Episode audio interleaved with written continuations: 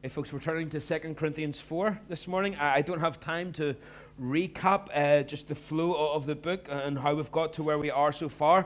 Um, it's all available online, but this is what you need to know as we come to chapter 4. Uh, there have been people who have come into the church in Corinth uh, between uh, Paul establishing the church uh, and him going then back to visit it. Uh, they were called Judaizers, and they kind of followed Paul around. And most of the churches that he went to, they kind of crept in after him. They believed that these Greek Christians, these Corinthian Christians, if they truly wanted to follow God, if they truly wanted to know God's blessing, then it wasn't enough just to be changed on the inside. Their lives had to mark the real children of God, the Jews. That was their thinking. And so they wanted the, all the Old Testament stuff to carry forward. They wanted the Corinthians to eat kosher. They wanted them to be circumcised. They wanted them to have Passover and all that. They wanted a cult. They wanted cultural uniformity across the church, which just was not what Paul uh, imagined the gospel to be at all. And so this whole chapter deals with his convictions about why he does what he does, why he carries the message that he does, and what drives him on. And so this chapter in particular has those wonderful verses I'm pressed but not crushed, persecuted, not forsaken, struck down but not destroyed. He says, I can keep on going when times are tough. I can keep going through it all. My question then this morning and even tonight is well, how does he keep going? When we're pressed, how do we keep going, believing that we're not going to be crushed? What happens when we get persecuted? Are we going to keep going, believing that we're not going to be forsaken? That even whenever we're struck down, whenever we hit the floor and it's hard, what happens then in that moment? Do we believe? Do we believe that we will not be destroyed? And verse 1 and verse 16, there's this kind of explanation that bookends the chapter. Says, Do not lose heart. Do not lose heart. Uh, the literal meaning is, Do not lose your courage. Do not give in. So when it's tough, when it's hard, do not lose heart. Don't give up.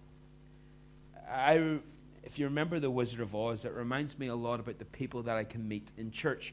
Um, you've got Dorothy who doesn't want to be there. She wants to be somewhere else.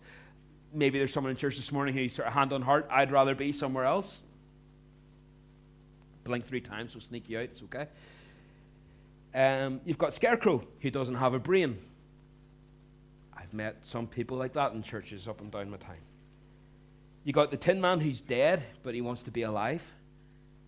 Maybe there's someone in church like that this morning. You, you, you're not saved, but you'd long to be. Someone searching for life, something searching for something that has more vibrancy, something that's real. And then there's the lion who is searching for courage. He knows that more is expected of him, but he can't bring himself to be who he is meant to be a lion. And he longs to realize his potential, but what he needs is courage. Maybe there's some here like that this morning. And then, of course, there's me, the munchkin. But anyway, that's a different analogy altogether, okay? So, this is a message for the lions who are searching for courage this morning. Paul finishes chapter 3 with these wonderful words Now, the Lord is the Spirit and where the Spirit of the Lord is, there is liberty, there is freedom. And we all, with unveiled face, beholding the glory of God, are being transformed into the same image from one degree of glory to another. So even though we've all got saved, and maybe we're in different places, different parts, different things that we've been saved out of, we've all been saved out of sin, and we're all making a beeline, uh, converging into the same likeness of Christ. And this comes from the Lord who is the Spirit. And then that shapes the start in next chapter 4, because remember, Paul didn't write in chapters and verses, they were put in afterwards to help us reference it. And so he flows straight into the next sentence.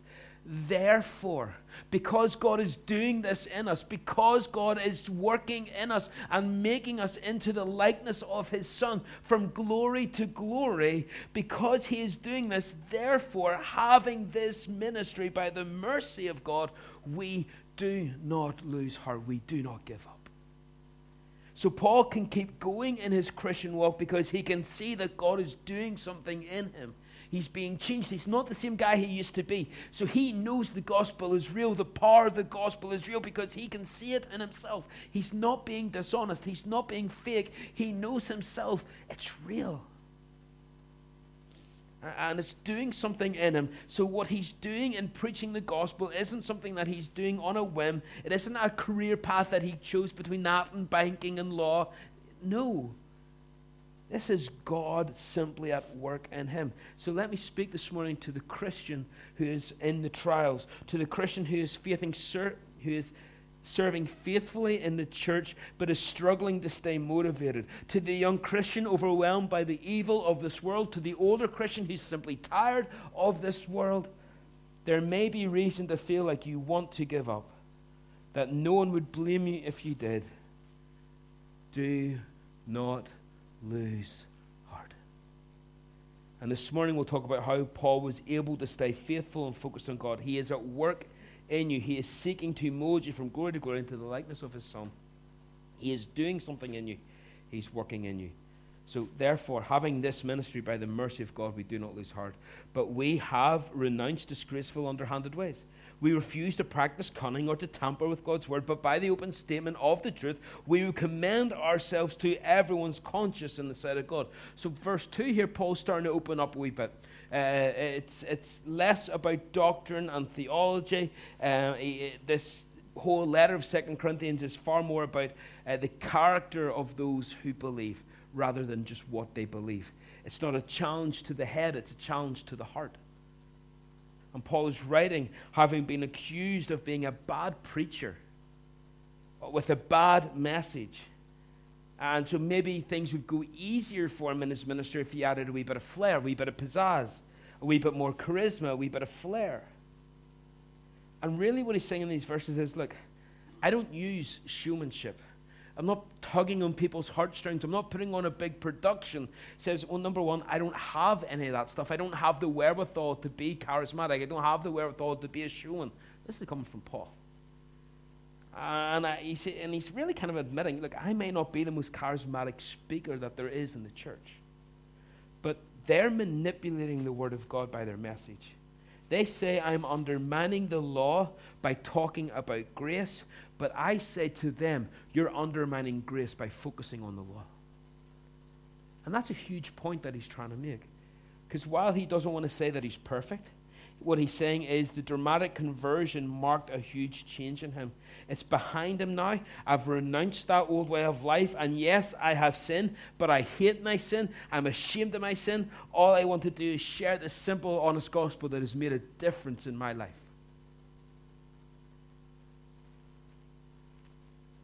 And so that people will look at God and not see me, not see my show, not see my production, not see the, the entourage that I have with me, but they'll just simply see God shining out through me because that's all I want. That's what he's saying here. Remember in 1 Corinthians 2? He says, For I decided to know nothing among you except Jesus Christ and Him crucified. He Says, maybe you want me to talk about other stuff, but I don't have anything else to talk about. I just want to tell you about how Jesus lives, and He lives in me, and He lives in you because He is alive and well today. That's what He's saying. And so, what Paul was doing was the one thing that he knew that he could do and he's doing the one thing that he couldn't help but do preach the gospel, point to Jesus. I think if you compare his actions and his drive, the, the best comparison is to an addict.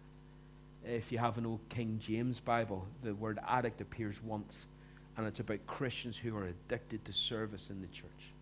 That's the only context that that word is used in. And so, in that same context, I would say Paul was an addict. I'll confess to you this morning, I'm an addict. Serving God in ministry is an addiction because even if I was told to stop, I couldn't. You know, Ruth will start having a conversation, you know, and then she starts seeing me twitching. It's like, this isn't biblical. You know, and, ah, you know, and it kind of boils over. Because even if I was told to stop, uh, I would find an outlet somewhere or another because I, I just gotta, I, I just gotta do it. God has done this amazing thing, and I can't help it. It's just, in there.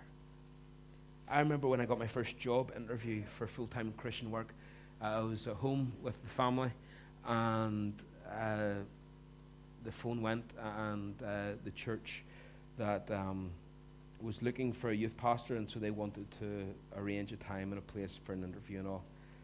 And my dad turned to me and he said, Son, that's, that's exciting. It's brilliant. It's exciting. He says, But if you can think about doing anything else, literally anything else, if there's even a possibility that you think you might be called to do something different, do that.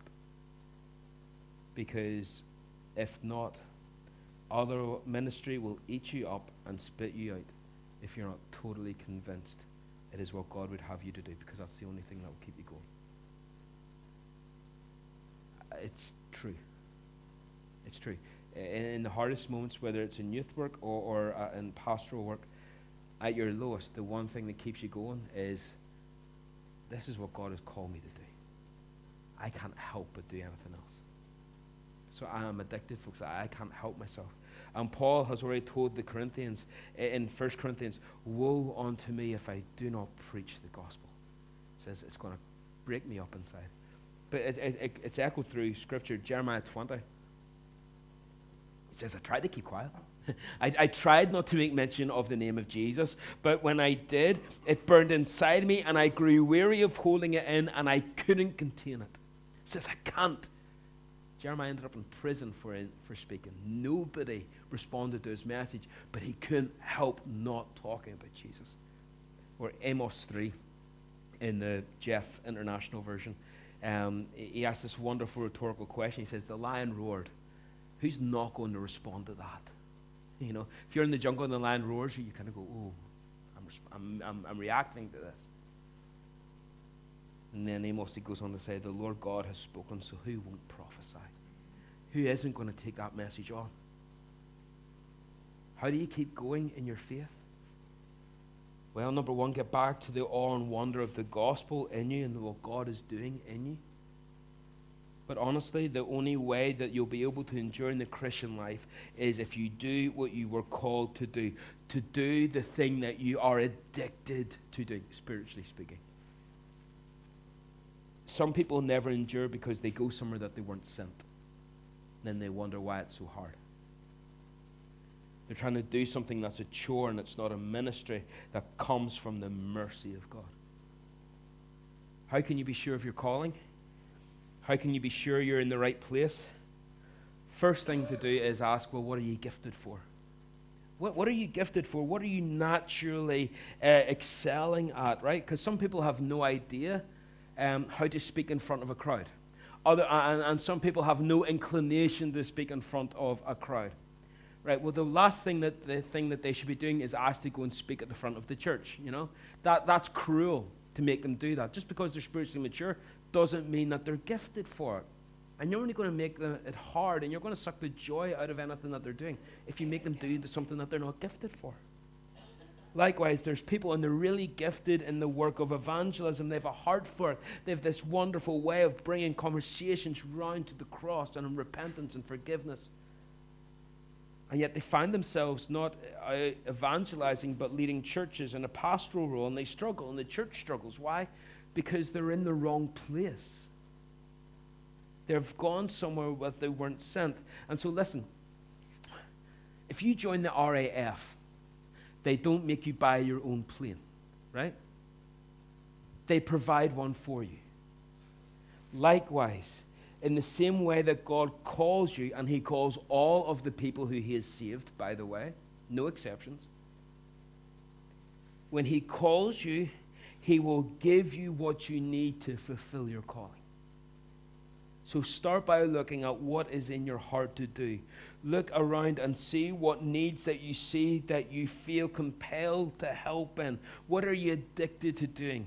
What way are you addicted to helping or comforting or worshiping or serving or encouraging? What has He given to you to use?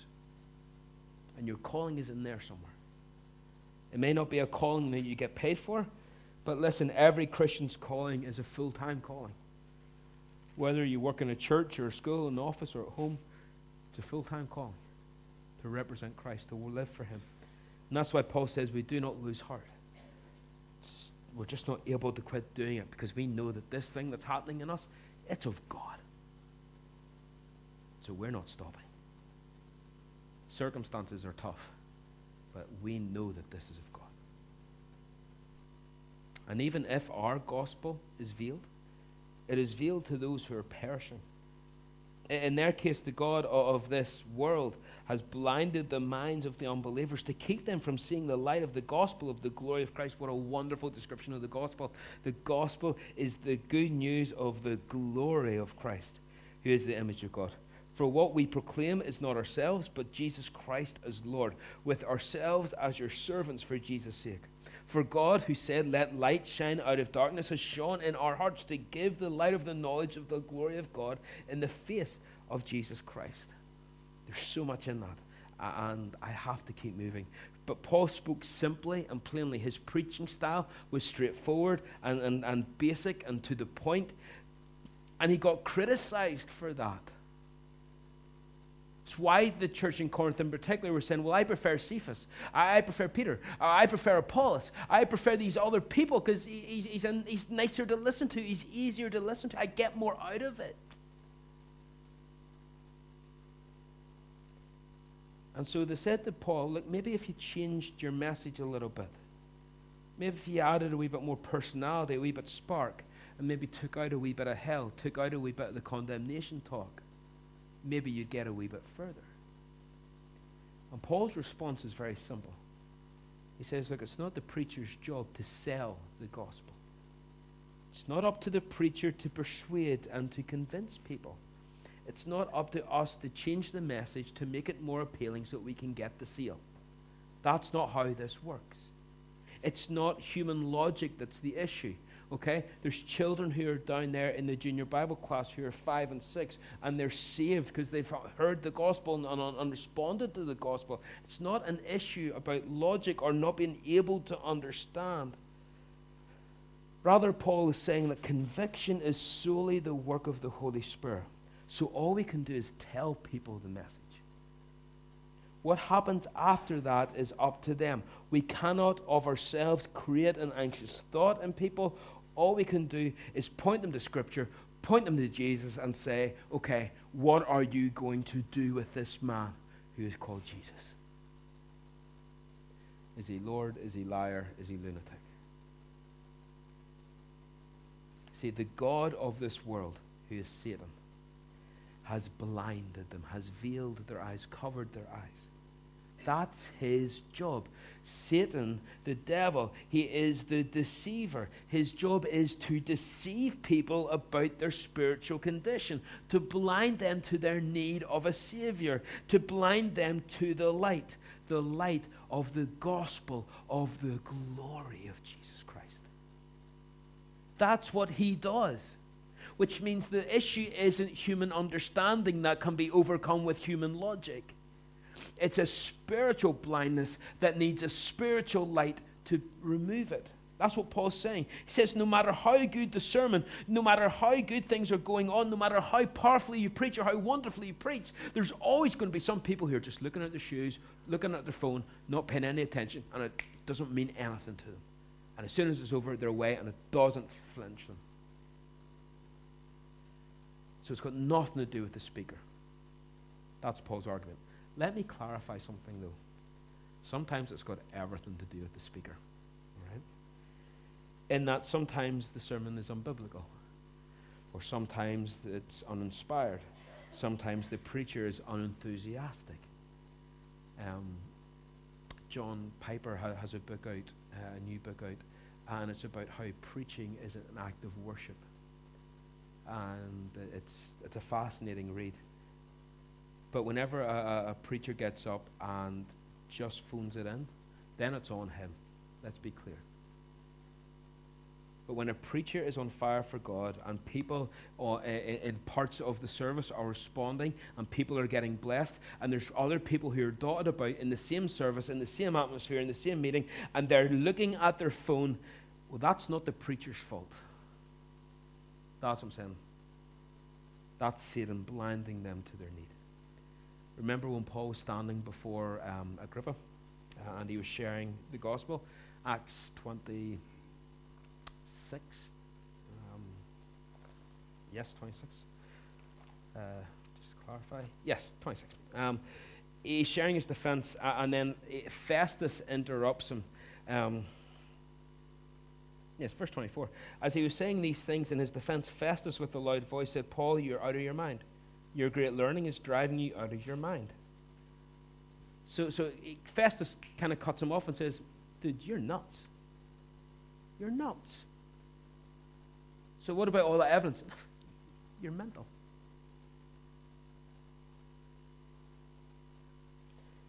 Satan's main job is to stop unbelievers and even believers from seeing Christ as he truly ought to be seen. That his majesty is dimmed, his glory is dimmed, his love, his faithfulness, his, his beauty, his compassion, it's dimmed. That's what Satan does. And that's why we preach Christ and him crucified because he is the only one who can make blinded eyes to see. That's the point. I heard about a church that had this on um, on a wall outside their church, just as people drove past, they could see it. And it was to let everyone know, and people as they drove into the church, we in this church preach Christ crucified. But there was difficulties in the church, and, and the temperature of, of spiritual temperature of the church went down a wee bit, and it started to reflect. And there was uh, ivy and branches and things growing up around the wall, and eventually it covered part of the, the verse. And so, yes, we, we preach Christ but, you know, we, we kind of maybe just ease up a wee bit on, on the whole uh, dying and blood and, and, and all the rest of it. We kind of just want to talk about Jesus as, uh, as a friend. He's a friend of people and he loves you and he's compassionate and caring, but we're not really going to talk about the hard stuff. Just keep coming into our church. We preach Christ. Uh, unfortunately, things carried on and, and they stopped talking so much about Jesus, but they started talking about, you know, felt needs um, we, will we'll preach to you about poverty. We'll preach to you about feeling good in the community. We'll teach, we'll, we'll, preach about good works and how we should be kind and nice and gentle to each other. And it should all be about love and acceptance. And Jesus wasn't really mentioned. To eventually it got to a point where the church was really just all about we.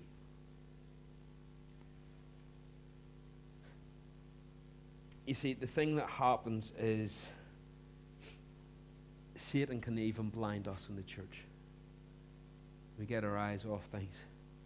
And slowly but surely, it's not really about Christ crucified, but about us and how we feel. And church is good if I feel that I feel like good coming after, or if I feel like sort of the, the goosebumps whenever I'm singing. And if I don't have that, then I'm not particularly interested in going to church. Some people love to make the pulpit all about them. Some denominations like to make it all about them. That if you don't get saved in their church, or if you don't get baptized in their church, or if you don't get, then you know you're not really one of God's people. Verse 5 is a wonderful reminder that we're not lording it over people, but we're pointing people to the Lord. Christ is great, and we simply get to be a part of that message. He must increase. I must decrease, even in my own life, so that there's no room for me and my selfishness, but there's more room for Him in my life. Less of me, more of Him. Remember, the Corinthians had a whole thing about Paul, Apollos, Cephas. This is what it's all about. And he's just underlining this again. Forget the messenger. Forget the messenger. Get your eyes on the one the message is about. If your spiritual vitality is dependent on me as a preacher doing a good sermon, you're in trouble, all right? And we're all in trouble. If it's dependent on the praise group bringing it, if we fall below your expectations and you don't get blessed this week, the issue isn't us, it's you. Because your eyes are on the wrong thing. You'll never endure the trials looking to me. You'll never endure the trials looking to a music group. You'll never endure the trials looking to a podcast or a celebrity Christian or your wife or your parents or whoever. You've gotta look to Christ.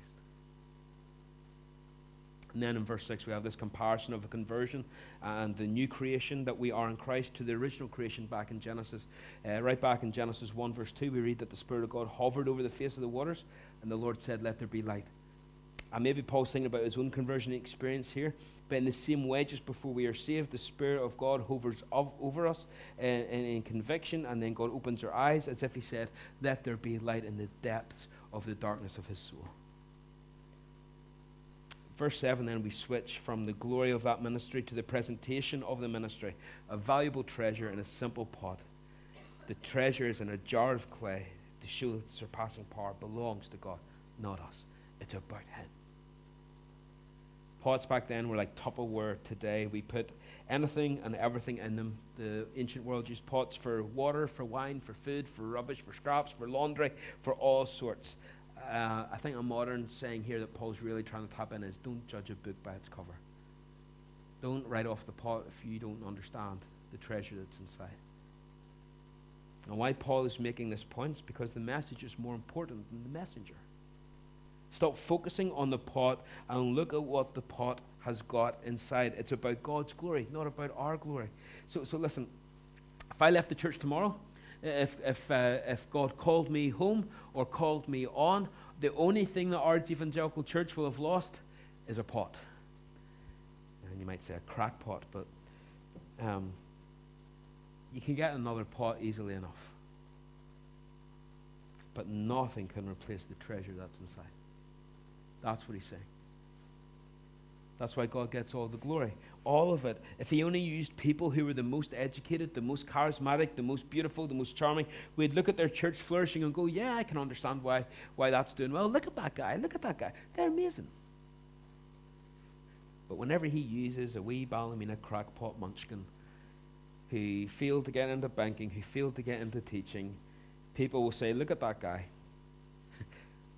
God must be working there because that's definitely not him. And that's good. Better that way. Hudson Taylor used to say, All of God's giants have been weak men who did great things for God because they reckoned on Him being with them. Their eyes are fixed on the treasure, not the pot. No. Sorry. Verse 8.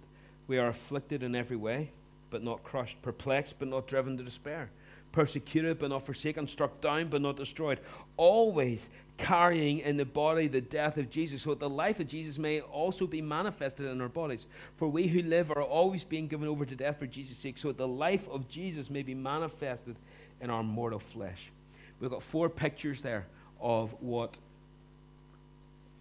the reality is for Paul and his ministry. We like to think of him sort of being this kind of glorious, kind of leading the charge, and it's all beautiful and wonderful for him. But 2 Corinthians 11 gives us a breakdown, and I will be getting to that in this ser- uh, series in a time. But basically saying, like, I've been whipped five times. Three times I was beaten. Once I was stoned. By the way, he was also left for dead. He doesn't mention that there. Left for dead shipwrecked three times, spent a day and a night floating at sea. He faced robbers and bandits. He was in danger from the Jews, in danger from the Gentiles. He was in danger in the city. He was in danger in the countryside. Sleepless nights, starving, no, nothing to drink. And on top of all, the burden of all the churches on his shoulders, he had a lot going on. It's not easy. And Paul says that having my eyes on the only one who is able to sustain me through those things that's what gets me through. No one else but Christ. No one else but Christ is going to satisfy me in those moments. No one else but Christ is going to be strong enough in those moments. I've been at a loss, but never at a total loss. I've been down, but I am not out because I'm looking to the one who is greater than anything that the world's got to offer. That's the point. Now, here's the thing these verses are all glorious if you're prepared to keep looking to Jesus in those trials. Not if you just expect God to take you away from those hard times, that you get to opt out of trials or suffering. That's not an option for the Christian. But to know this kind of victory, you must know this kind of challenge. To be pressed, believing that you're not going to get crushed. And, and verse 10 is Paul's way of saying, look, if this is what I have to do to show people the life of Christ, if it means I literally have to die, fine, sure, no problem. That's what I will do. I'm just a pot. My life is not mine to live. Remember what we said in Galatians 2:20, I've been crucified with Christ. It's no longer I who live, but Christ who lives in me. My life's not my own. And if this is where God wants me to put my life down, fine. Because he's not just my Savior, he's my Lord. He's saying, get your eyes on him. It's so easy to want to give up sometimes and to pull away in times of hardship. But even more so whenever you're still trying to say, yeah, but my life is mine.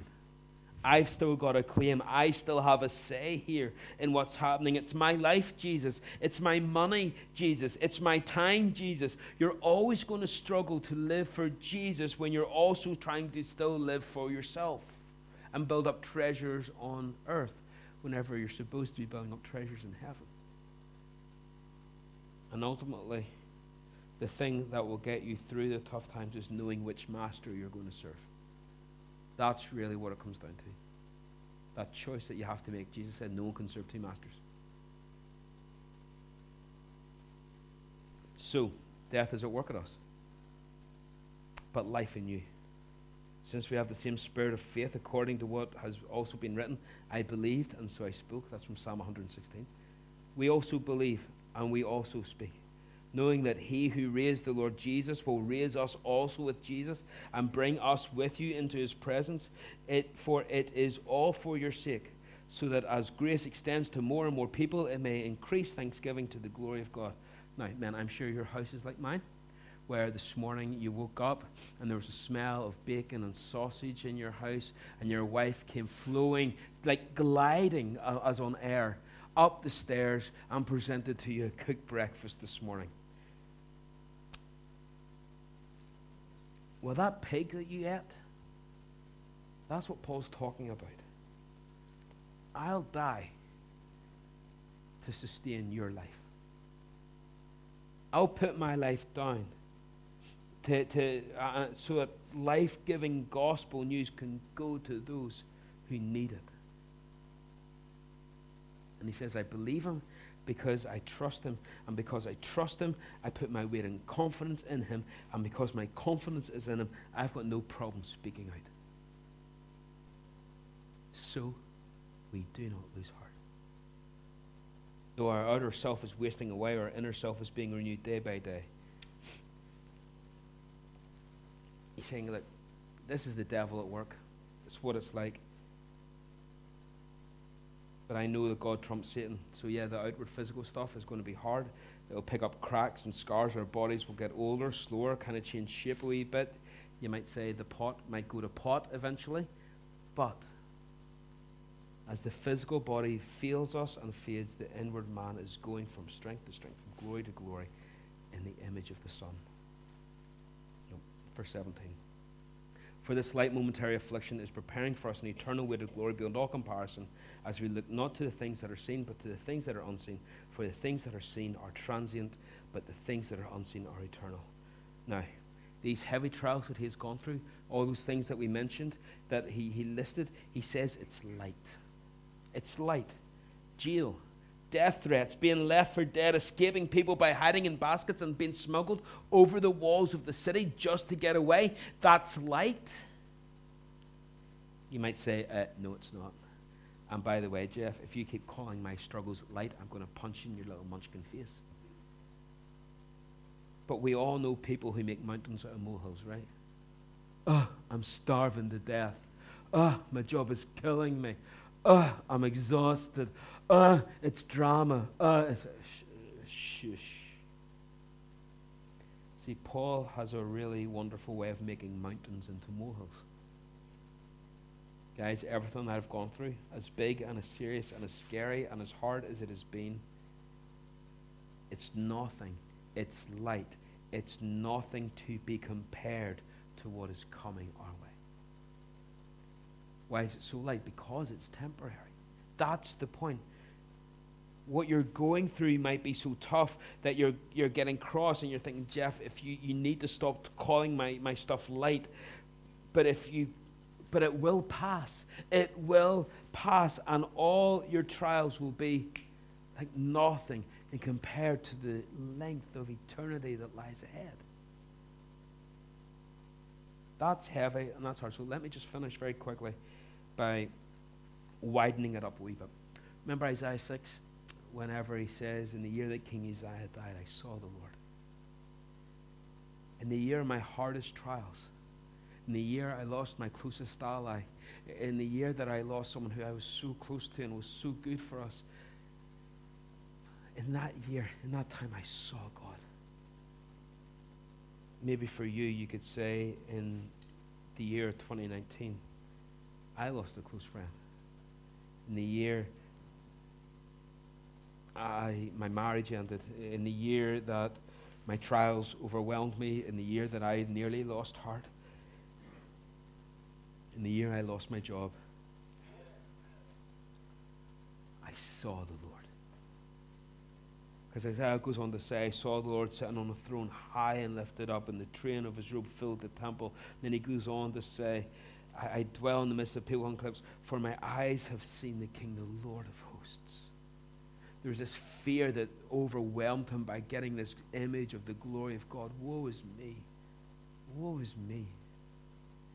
And maybe it sounds quite abstract in Isaiah 6, maybe just as abstract as 2 Corinthians until you read John 12. John 12, verse 41 tells us that it was Jesus whom Isaiah saw. He got a glimpse of who Jesus really was. And that changes things. 700 and something years before Bethlehem, we have this picture of Jesus in his glory. Uh, you see, I, don't think that my problem in, in my life is desire. I, I, I, want to surrender. I want to live fully for Him. And there's so many times where I'm just like, ah, uh, I, I, want this. I, want to be fully surrendered to God. I don't want to kind of have my eyes on so many other things.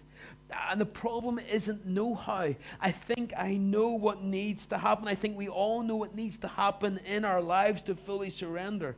I think what our problem so often is, is that we don't have that vision of who he is. Our vision is cloudy.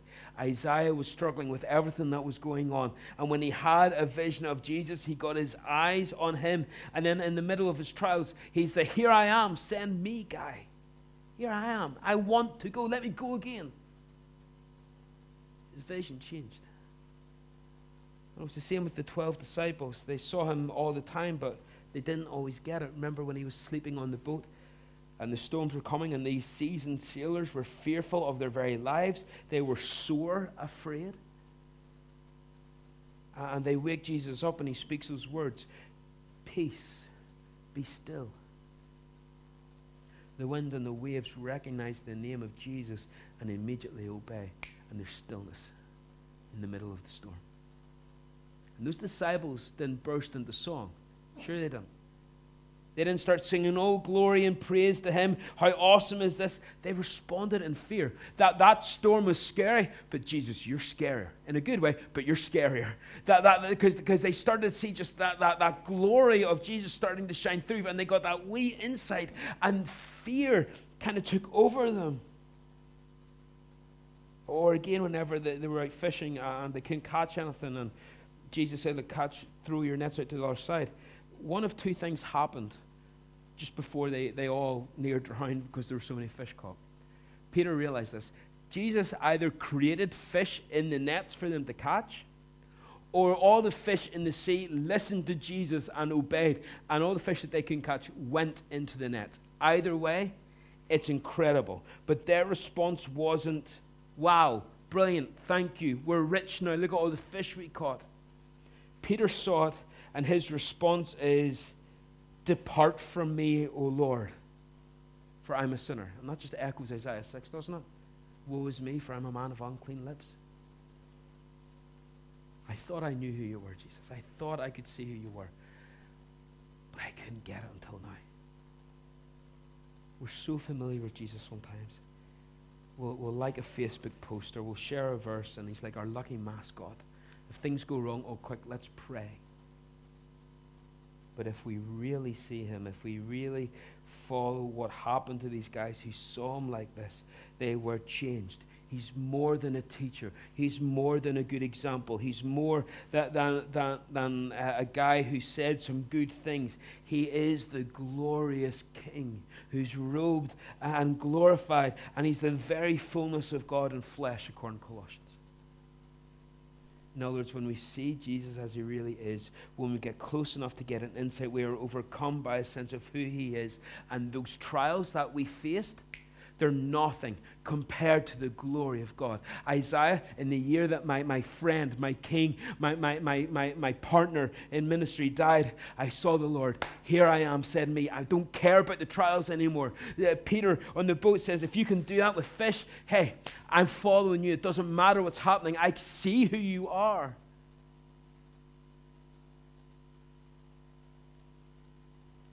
And for Paul, He's saying the same thing to the Corinthians. Get a, set, get a clear picture of Christ, and you'll be overcome by a sense of who He is, and the trials that you face will feel like nothing, light in comparison to Him. It's not that they are light, not that they are easy, but they are nothing compared to Him. Romans 8 says, I consider that the sufferings of this present time are not worth comparing with the glory that is to be revealed to us. And here's what Hebrews says about Moses. By faith, Moses, when he was grown up, refused to be called the son of the Pharaoh's daughter, choosing rather to be mistreated with the people of God. I chose a harder path than the fleeting pleasures of sin. Who does that? Huh? Going to choose the harder path than the easier path. Because he considered the reproach of Christ greater wealth than the treasures of Egypt, for he was looking to the reward.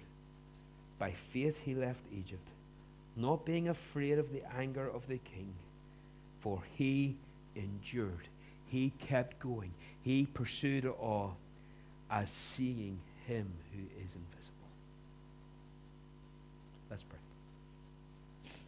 Heavenly Father, help us to, to see with eyes of